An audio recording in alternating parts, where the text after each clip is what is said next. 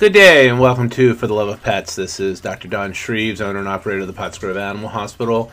We're going to be talking about some things for your pets today, so stay tuned and we'll get started in just a moment.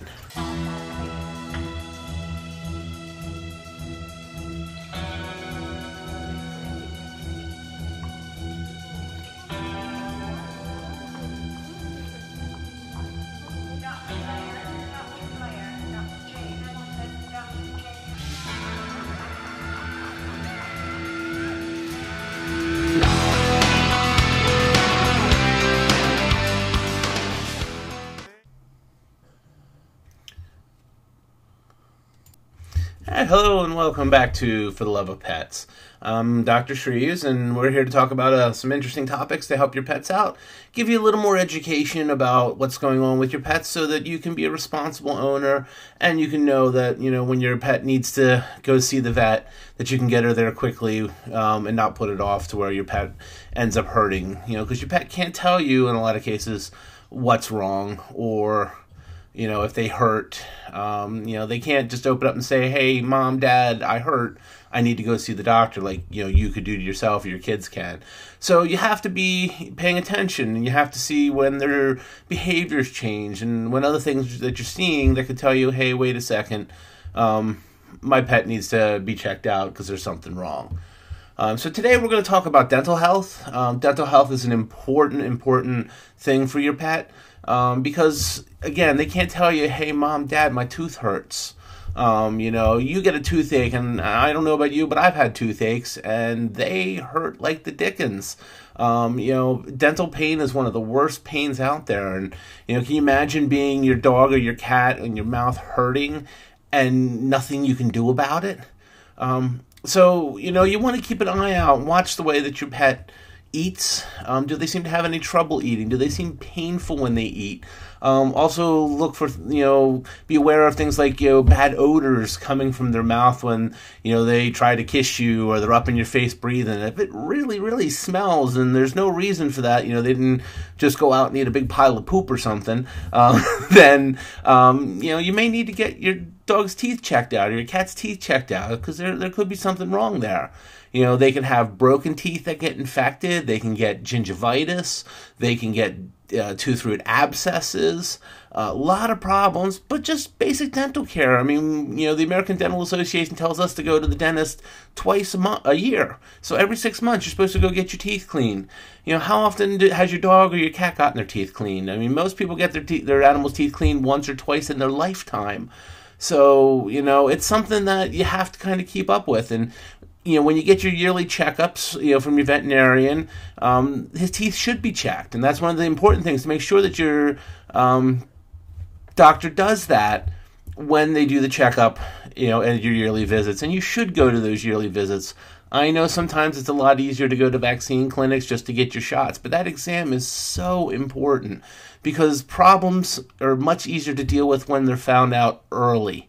Um, and the only way problems are ever going to be found is if your animal gets checked out. And even if you got to go to the vaccine clinic to get the shots to keep your dog up to date, make sure you schedule that checkup at least once a year. Make sure you get your pet checked out looking for problems. So you know things that we look at when we look at the teeth we look at we look for tartar buildup and tartar is really obvious. It looks brown or black uh, or gray really smelly yucky crusty and i've seen tartar almost a quarter of an inch thick on some dogs teeth so, I mean, it can build up. And that tartar is bacteria, it's plaque, it's food particles that are literally calcified onto your dog's teeth. So, it's just bacteria sitting there by the gum line um, that's just going to lead to infection, it's going to lead to a nasty breath.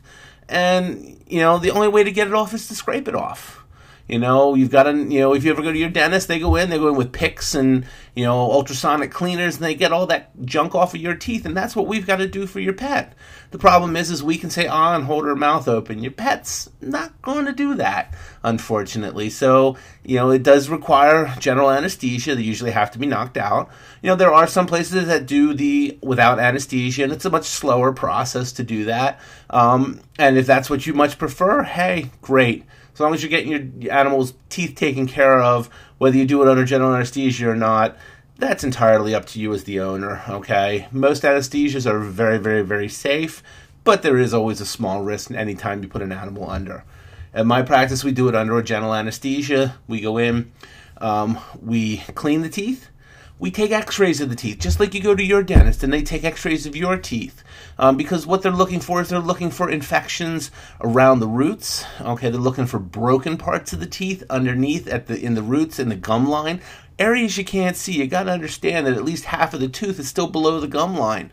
It's kind of like an iceberg. There's a little bit up top. There's a whole lot more below especially when you get into things like canines which are huge huge teeth. Um, but the majority of them are found below the gum line and in the bone so those x-rays are so important. So that's a question to ask when you go to your doctor and say, hey, do you do dental x-rays? Because they should. It's the right medicine to do um, because there's so much more that you can find out with those x-rays that you can't without them. Um, so we take the x-rays, we look at them, um, and then we determine what teeth need to go. And yes, if a tooth is loose and wiggly, yes, it needs to be pulled. But supposedly that tooth's got an abscess sitting under it, but it's not loose. Guess what? That tooth's got to go. Um, most doctors do extractions, myself included. Now, there are certainly dental specialists out there that can do root canals and things like that, and you are certainly welcome to take your animal to those doctors as well and get them evaluated. You have to understand it's going to cost you. Um, they are expensive. But if you prefer to try to save your dog's tooth, I have no problem with that. What I want is what's best for you and best for your pet, especially because we want to get that pet out of pain and get that tooth taken care of. But in most practices, uh, similar to mine, we extract the tooth, um, clean the area out, clean all the rest of the remaining teeth that are still good and healthy up, put a nice polish on there, just again like your dentist does. And then we usually like to send them home with some type of aftercare. And I'm not talking just pain medicines or antibiotics. Those are certainly important for aftercare, especially if you've got an infection or if you had, you know, gingival problems, you had gingivitis, redness to the, the gums, or other problems. But what I'm talking about is post care to prevent tartar buildup in the future. You know, everybody thinks about brushing their dog's teeth, and yes, it would be a wonderful thing if you could brush your dog's teeth. But let's be honest, folks. Most people are not going to brush their teeth, even if their dog will or cat will let you do that, and most will not. Um, most people just simply don't have the time to brush their do- animal's teeth daily. And that's really what it needs. It needs daily. And I'm as guilty as the next person because I have five dogs and four cats, and I don't have time to brush their teeth every day. Um, so, what you have to look at is you have to look at what is feasible in helping to prevent future tartar buildup and hopefully prevent having to pull any more teeth down the road, any more extractions, any more infections, any other problems that might be, you know, happen in your animal's teeth. So, what I like to recommend is either a water or a food additive, and there are several on the market. Um, we like to use the ones um, that come from Ceva Corporation. Um, there's a food additive powder. It's powder you mix into your animal's food daily. Um, and there's also a water additive, something you mix um, with the water. And what it does is it creates an enzyme excreted in the saliva. So then that saliva has an enzyme that helps to clean the tartar off the teeth. Now, ideally, you want to get that saliva flowing real well. So give your dog something to chew a couple times a week, and that way we get good saliva. Cats, a little tougher because, of course, cats not going to chew on a milk bone or a greenie or something along that line. So cats, you know, definitely have to be a little bit more diligent with. Um, you know, some of the uh, tartar treats, okay, the hard, crunchy treats, along with a water additive, definitely a good way to go post operatively with a cat versus a dog. Um,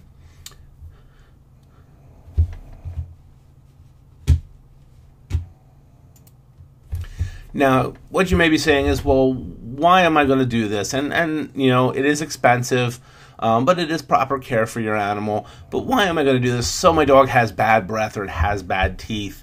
Um, you know, what's the big deal? It's just his teeth. Well, that's not true. Um, unfortunately, it has been shown that dental issues can lead to other issues within the body. See, that tartar, as I said before, is bacteria and its food particles calcified on the tooth. And that bacteria through infection through the gum line can enter into the body's bloodstream and circulate through the body. That bacteria can then seed in other organs of the body and lead to other problems. Classic one endocarditis. It's an infection happening on the valves within the heart because of bad teeth. and then it destroys the valves of the heart, and you end up with congestive heart failure. It's also been known to lead to kidney issues, kidney failure, liver issues, and liver failure, all simply because of the bacteria circulating through um, the bloodstream and seeding into the organs. So when the teeth get bad, you really want to take care of them before you end up with other issues like that. Um, ideally, if you've got a young puppy or a young dog with nice clean teeth, a um, couple different things you can go you can think about or other different ways you can go to maybe keep their teeth healthy and you don't have to do a dental in the future you know i've done dentals on one year olds i've done dentals on 15 year olds it really varies how good or bad the teeth are. Part of its diet. Obviously crunchy food dry food is going to keep the teeth more clean than wet food is. Wet food has is like eating candy and you know what candy does to our teeth. Um, but you know, because there's no crunch to it, it definitely leads to tartar buildup much faster um, than dry food. Certain dry foods are actually designed for dental. Usually, it's much bigger pieces, so it makes them chew more, which again gives you more that scraping motion on the teeth as they chew through the food. So, diet's definitely important when it comes to teeth. Obviously, brushing, if you can start them off young and get them used to being having their teeth brushed, even if you do it once a week, it's still better than nothing again, just like us, ideally is at least daily. Um, but, you know, again, realistically, once, twice a week is better than nothing. So, brushing. Um, dental chews, especially with dogs. So, greenies, milk bone twists, um, the Oravet chews. Oravet's are really a nice one. New, uh, newer chew that's come out the last few years. It's actually designed to be a daily chew, um, which again goes in, scrapes the teeth, um, cleans the teeth, and really helps. So again, it's something that's great for prevention. Aftercare, um, there's things like Oravet sealant that can be put on the teeth, and then you reinforce that sealant with a once a week application of a gel on the teeth. So again, those are things that can be done uh, preventatively or post-operatively to really try to keep that dental health the way it should be, so we don't lead to other problems.